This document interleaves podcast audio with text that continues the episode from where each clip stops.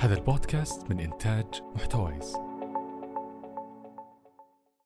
قصتي بدأت بعد سنة دراسية طويلة جدا. كل همي فيها أني فقط أنجح من اختباراتي وأبدأ إجازة الصيفية بدأت الإجازة الصيفية ما عندي أي هم ما عندي أي شيء. اللهم أني أنام العصر وأصحى آخر الليل وأقعد أسهر للصباح. يعني أتوقع أي طالب بعد سنة دراسية طويلة بيسوي نفس الشيء. إلين جا جت نص الإجازة الصيفية. حسيت بطفش. قلت لازم أسوي شيء مفيد في حياتي. ففتحت لابتوبي قعدت أبحث عن أشياء ممكن أسويها في الصيف. طحت لي على موقع اسمه IVHQ وطلع لي على طول زي الإعلان مكتوب medical program in Vietnam volunteer to medical program in Vietnam medical program يعني لعبتي تخصصي أصلا طب. فيتنام وش فيتنام يعني آخر مرة سمعت في فيتنام في حربها مع أمريكا. هذا هذا يعني الشيء الوحيد اللي سمعته في فيتنام بس ما أعرف شيء عن فيتنام.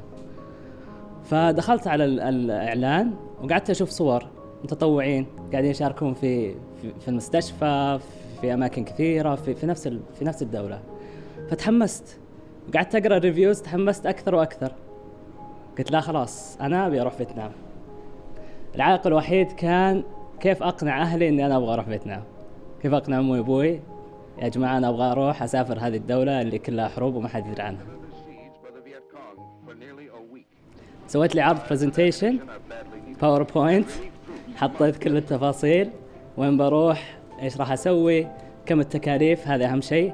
آه وإيش ال benefits اللي راح تطلع لي. اخذتها نسخ ولصق من نفس الموقع حطيتها وجبت أمي وأبوي قعدتهم على كراسي وعرضت على الشاشة. السلام عليكم. أنا اسمي سلطان وهذه خطتي لصيف 2018 كانت 2018 فالحمد لله أخذت موافقة من أهلي بعد البرزنتيشن اللي عرضته وجهزت لسفرتي لفيتنام.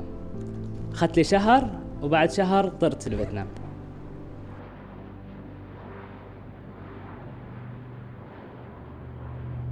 وأنا في الطيارة قعدت أفكر سلطان أنت وش سويت؟ سلطان أنت وين رايح؟ أنت رايح مكان ما تعرف فيه أحد؟ أنت رايح مكان ما تدري بيتقبلونك الناس هناك ولا ما راح يتقبلونك؟ آه هل أنت راح تعيش هناك يعني بتقعد شهر كامل؟ هل الشهر هذا يعني بتنبسط فيه ولا لا؟ وما في مجال للرجعة يعني في الطيارة. فكل هذه الوساوس جتني وأنا في الطيارة ويوم وصلت للمطار هوتشي من اللي هو مدينة اسمها سايغون آه لقيت لوحة مكتوب عليها سلطان العتيبي. صح إن السبيلنج كان خطأ بس كنت مرة مرتاح اني إني لقيت اسمي موجود على ورقة.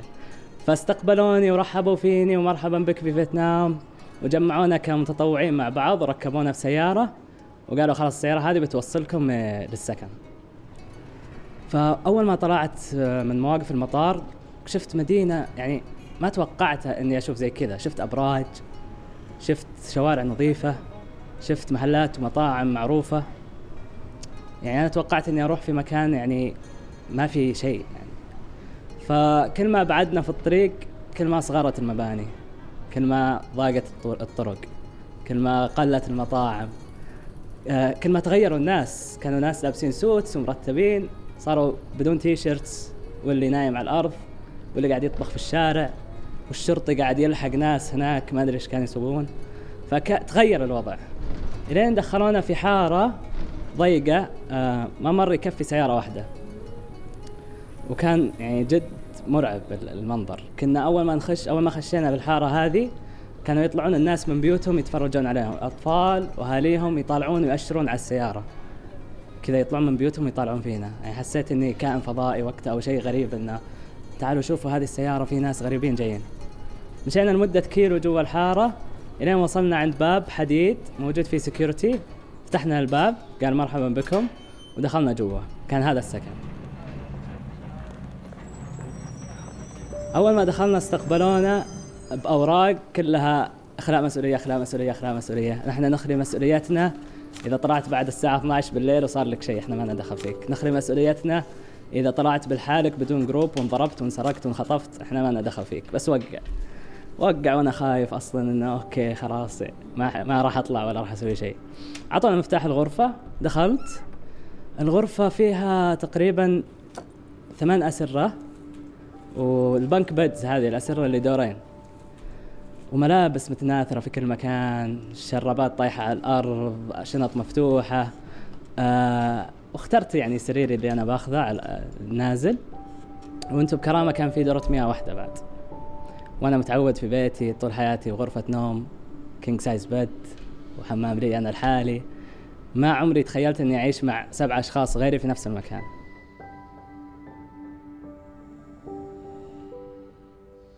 عدى اليوم الأول بدأ اليوم الثاني وبدأوا يعرفونا عن عن فيتنام ورحلات تثقيفية لكن الرحلة اللي صدق شدت انتباهي كان متحف الحرب. ودونا متحف الحرب. أول ما تدخل تسمع أصوات الصواريخ الرشاشات قنابل مسدسات صراخ الناس اللي قاعد حاطينها كثيم لنفس المتحف. فتشوف الدبابات اللي كانوا يستخدمونها في الحرب والطائرات الحربية هليكوبترز والأسلحة كلها موجودة. أول ما تدخل المتحف مكون من ثلاث أدوار. الدور الثالث هو اللي صدق يعني شد انتباهي. الدور الثالث خاص لشيء اسمه Agent Orange وش هو Agent Orange Agent Orange هو سم قاتل يقتل فيه الأعشاب والأشجار والمحاصيل الزراعية وأيضا يقتل البشر. استخدمت أمريكا قبل لا تطلع من فيتنام ورشته وقتلت ما يقارب 500 ألف فيتنامي وشوهت ما يقارب 400 ألف إلى 500 ألف طفل. والغريب في هذا الشيء أن نفس السم يمشي في جيناتهم. فهذا ثالث جيل اللي أنا شفته بعد الحرب لا زالوا ينولدون بتشوهات وعيوب خلقية بسبب هذا السم. ففي نفس القسم حاطين لنا ناس جايبينهم لايف هم نفسهم بدون يد بدون رجل عينه طايحة هنا بدون خشم يعني مشوهين. وكانوا موجودين في نفس المتحف يعرضون أعمالهم اليدوية ويبيعونها على السياح. كان جدا غريب ومخيف. فبعد البرامج التثقيفية والبرامج اللي, اللي الرحلات اللي ودونا إياها بديت البرنامج حقي اللي هو medical volunteering في نفس المستشفى المستشفى العام.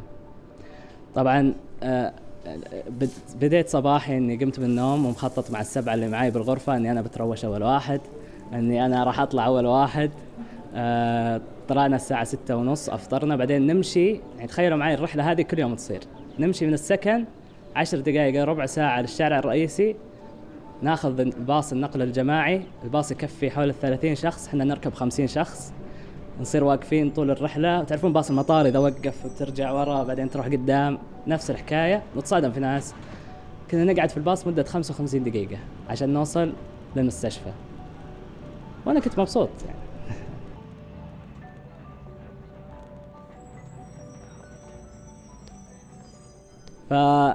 فدخلت المستشفى.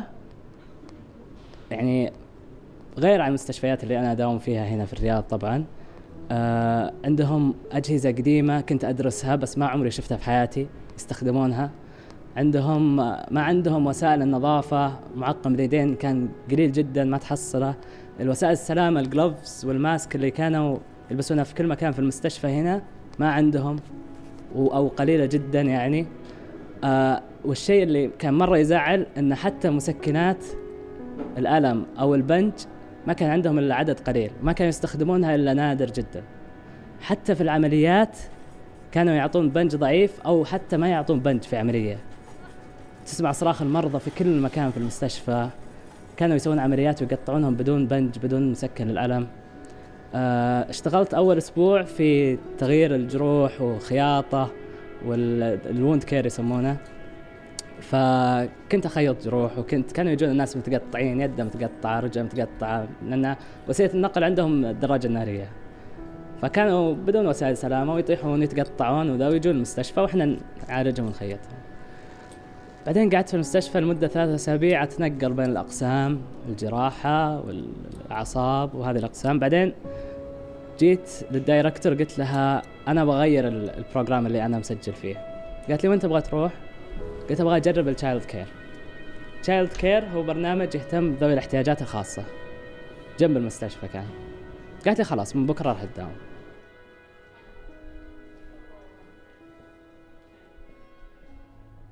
ونفس الشيء. داومت من بكرة آه المكان تقريبا غرفة أربعة في ستة أو خمسة في ستة. والباب حقها أصلا باب زنزانة حديد. يعني ما حتى ما كان في جدار يغطي. تدخل الغرفة تلقى أطفال كثير متسدحين على الأرض. اللي فيه شلل في المخ ما يقدر يمشي يسحب نفسه عشان يجيني. والطفل اللي كان في زاوية يلعب الحالة يعاني من ذوي هو من ذوي التوحد.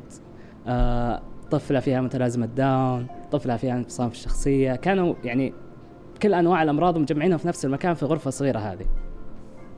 فأول ما وصلت قالت لي واحدة من ال volunteer سلطان ترى فيه انتبه من واحدة اسمها بوم. بوم هذه فيها ال Down syndrome وما تحب ال volunteers. انتبه من انتبه منها. قلت لا أنا ال Down syndrome لعبتي. أنا أحب ال Down syndrome بروح أكلمها. وأروح وهي كانت جالسة لحالها تلعب وأبي أسلم عليها تضربني مع يدي.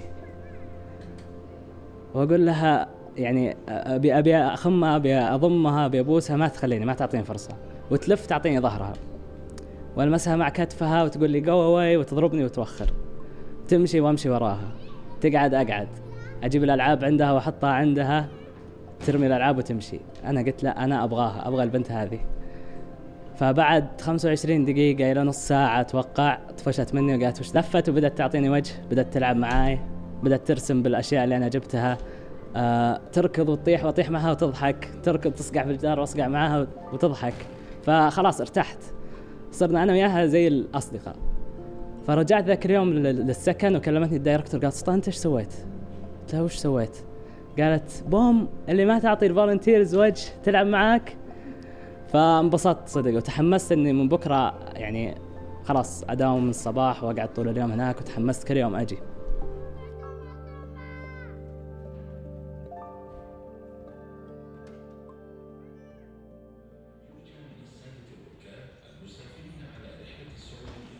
خلص البروجرام حقي رجعت الرياض. رجعت الرياض قعدت أتخيل انه كيف أنا يا سلطان آه حياتي مثلا وأنا طفل صغير تعتمد على volunteers يأكلوني ويشربوني وينوموني أو إن مثلا أهلي ما يقدرون يوفرون لي الإمكانيات اللازمة إنهم يعتنون فيني حتى لو إني مو من ذوي احتياجات خاصة حتى لو إني إنسان طبيعي. كيف إني أنا عايش مع أم وأبو داعمين لي وموفرين لي البيئة المناسبة وال يعني أكبر همي أصلا إني أخلص دراستي وأبدأ إجازة صيفية وأنا مرتاح. ما عندي أي هموم اللي هي مصاريف البيت أو هموم إني مثلا أتنقل بالباص وما ادري إيش. عندي سيارتي الخاصة وأقعد فيها نص ساعة مشوار وتحت المكيف وأتذمر. وهناك 55 دقيقة في باص مع الناس وزحمة. كيف إني أنا انولدت في بلد فيها خير فيها عز فيها نعمة والأهم من هذا فيها أمن وأمان. أنا محظوظ إني أنا انولدت في هذا المكان في هذا العصر وغيري ما كان محظوظ إنه انولد في دولة حرب ودولة قتل ودولة جوع ودولة فقر.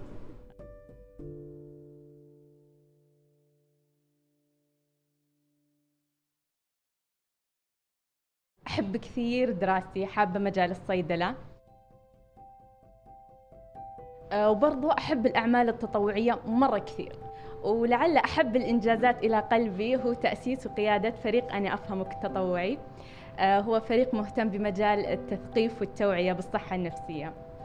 آه، بعدها ودعت مقاعد الدراسة وبديت مرحلة جديدة في حياتي اللي هي مرحلة الامتياز. أول يوم بالروتيشن كنت مرة متحمسة وأفطرت وجهزت نفسي آه، سلمت على أمي وطلعت للدوام. آه، مجرد ما وصلت للشركة قابلت هناك البنات الكلية اللي برضو تم قبولهم معي. بعدها جاء عندنا مدير آه، قسم التدريب وبدأ يحكي لنا يعني عن الشركة وكيف طبيعة الشغل والتدريب. وقال لنا إنه خلاص راح تتقسمون. كل بنت راح تروح مع واحدة من موظفات الشركة تبدأون التدريب معاهم. فأنا تدربت مع موظفة اسمها هيا جلست مع هيا ونسقنا معها. قالت لي هيا. أه سواقك موجود؟ قلت لها لا والله أنا سواقي حطني وراه قالت لي خلاص تجين معاي. بنها إنه عشان يعني ما نضيع وقت. فقلت لها خلاص أوكي تمام. ركبت مع هيا والسواق حقها وإحنا بالطريق كنا رايحين مستشفى التخصص الطبي اللي على طريق الملك فهد. فكنت أتكلم معها هي ونسولف وتحكي لي من الدكاترة اللي راح نقابلهم وإيش الأدوية اللي راح نتناقش فيها إذا في لا سمح الله أي أعراض جانبية إذا في مريض أشتكى كيف مبيعات الدواء هذا. فجأة إحنا خلاص وصلنا تقريبا. أنا رفعت رأسي كنت بس مجهزة أغراضي خلاص على أساس أستعد. طلعت علينا سيارة عكس الطريق وكانت مسرعة وصدمتنا. لأني أنا ما كنت لابسة الحزام فكنت أطيح على أرض السيارة وكانت هي تطيح فوقي. بعدين نرجع ننقلب مرة ثانية وكنت أصقع بالسقف. أنا يمكن كنت صاحية قلبتين أو ثلاث قلبات وبعدها أغمى علي. ما عاد ما عاد أعرف إيش صار. أه فتحت عيني لقيت نفسي طايحة بأرض السيارة. هيا مو موجودة السواق مو موجود وأنا ما كنت أقدر أتحرك. كنت أحس في دم في وجهي بس ماني عارفة وين بالضبط. في قزاز على عيني قزاز السيارة أنكسر علي. بس أنا كنت صاحية بس ما كنت مستوعبة إيش اللي إيش اللي صار أصلاً. تجمع الناس حولي ما أدري ليش ما حد كان يقدر يدخل يساعدني. أنا ليش ماني قادرة أتحرك؟ أنا ماني عارفة. بس إني كنت أسمع الناس. كانوا في اثنين يتكلمون واحد منهم قال هذه مستحيل تعيش. ما ما نقدر ما نقدر نطلعها. ووضعها كان مرة صعب. بعدين عرفت إنه أنا كنت أنزف دم مرة كثير راسي كان مفتوح من ثلاث جهات.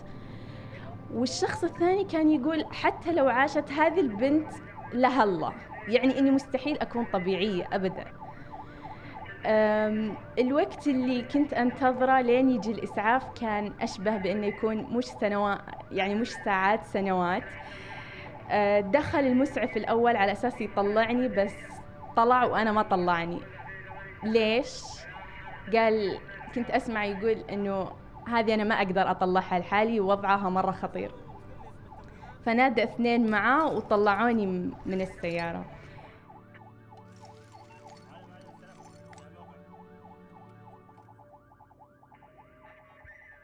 مجرد بس ما طلعوني صرت أحس بآلام قوية مرة. أنا من النوع اللي ممكن أتحمل آلام بس هذيك الآلام ليش أنا ما أتحملها؟ ما أدري ليش. كنت أصارخ كنت أبكي أه وصلت طوارئ الشميسي. أه كانوا تقريبا حوالي سبعة أو ثمانية أشخاص كلهم كذا حولي. أه يتكلمون كلام هذيك اللحظة اللي بدأوا يتكلمون فيها تمنيت إني ما درست المجال الصحي أبدا لأني كنت أفهم هم إيش قاعدين يقولون. فهمت إنه هذه الإنسانة فيها نزيف وكنا كانت تحتاج كيسين دم عشان ينقلون لها عشان تعيش. وما كانوا عارفين إذا فصيلة دم حيلاقوها في بنك الدم عندهم أو حيحتاجوا متبرعين. البنت هذه فيها كسور بالعمود الفقري وبالأضلاع وأنكسرت يدها ورقبتها مكسورة. ما يعرفون هل بتحتاج عملية أو لا بس امنعوها من إنها تاكل وتشرب مدة 24 ساعة. يعني أنا كنت أناظر وأسمع بس ماني قادرة أرد وماني قادرة أتحرك. كانوا خايفين إنه البنت هذه هل بتقدر تمشي مرة ثانية ولا حتكون مقعدة؟ لأننا ما نعرف إذا الحبل الشوكي عندها تأثر أو لا.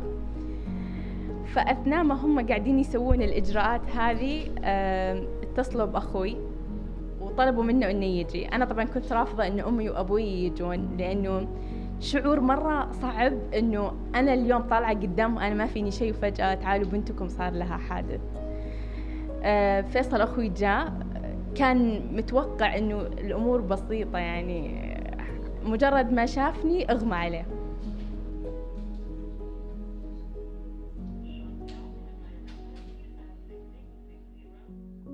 آه، جلست يوم كامل في الطوارئ وبعدها إنه ما نعرف خلاص خلوها زي ما هي وطلعوني غرفة. جلست هناك حوالي ثلاث أسابيع كنت على استقامة تامة على السرير. ما أقدر أجلس ما أقدر أتحرك. أبو الشخص اللي صدمني جاني قال لي كم تبغين فلوس علشان تتنازلين عن القضية؟ يعني هل حياة الشخص مرة رخيصة تقارن بفلوس؟ كان هذا السؤال يدور في بالي كثير. عشت في حالة صعبة مرة ما بين آلام ما تسكنها أي مسكنات. أه، كنت في حالة اكتئاب رافضة رفض تام إنه أحد يشوفني. أنا إنسانة اللي حياتي كانت مرة مليانة. أروح وأجي شلون فجأة أنا صرت كذا ما عاد أقدر أسوي ولا شيء.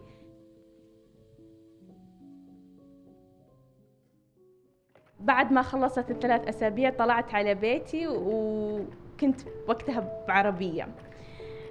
كانت مرة حياة صعبة حتى صعب إني مرة أوصفها لكم. يعني كل شيء جربته جربت الحزن جربت الاكتئاب جربت كل أنواع الاضطرابات النفسية تقريباً.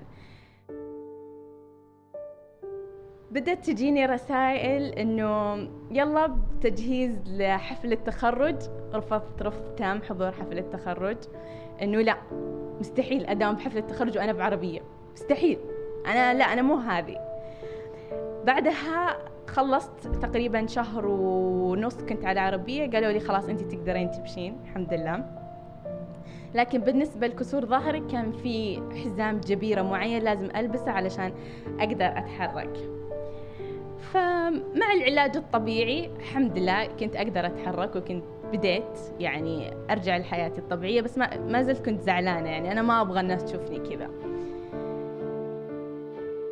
لحد ما جاء يوم جلست مع نفسي إنه إلى متى أنت كذا؟ لازم أوكي كل اللي حولك بيساعدونك بس أنت لازم تقررين إنك أنت تبغين تساعدين نفسك. فقررت من وقتها إنه أروح لأخصائيتين نفسيتين بحيث يساعدوني. أهلي ما قصروا معي آه، صاحباتي كل زميلاتي بالكلية وقفوا معي وقتها قررت إنه أنا أتحدى نفسي وأتحدى ظروفي.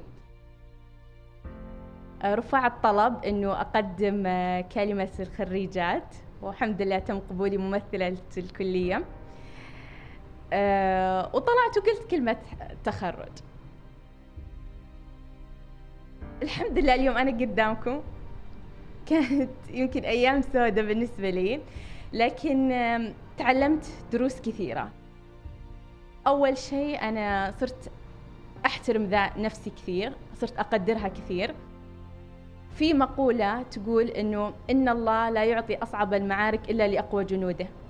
الله ما راح يقدر أو يكتب عليك شيء فوق طاقتك أو أنت ما تقدر تتحمله. لا أنا كنت قدها. اليوم أنا رجعت أقوى من قبل. صارت لي أشياء كنت أنا دائما أقولها يمكن ما أتوقع انها بتصير لي لو ما صار لي الحادث هذا. علاقتي مع الناس كثير تغيرت صرت ما أبغى أزعل على أحد ولا أبغى أحد يزعل علي الدنيا جد مرة ما تسوى. آخر شيء قررت إنه أعطي جزء كبير من حياتي ومن وقتي آه، لفريق أنا أفهمك. الصحة النفسية شيء مرة مهم. مساوية تماما للصحة الجسدية. مو عيب إن إحنا نعرف إنه عندنا مشكلة ونقرر اننا نساعد أنفسنا.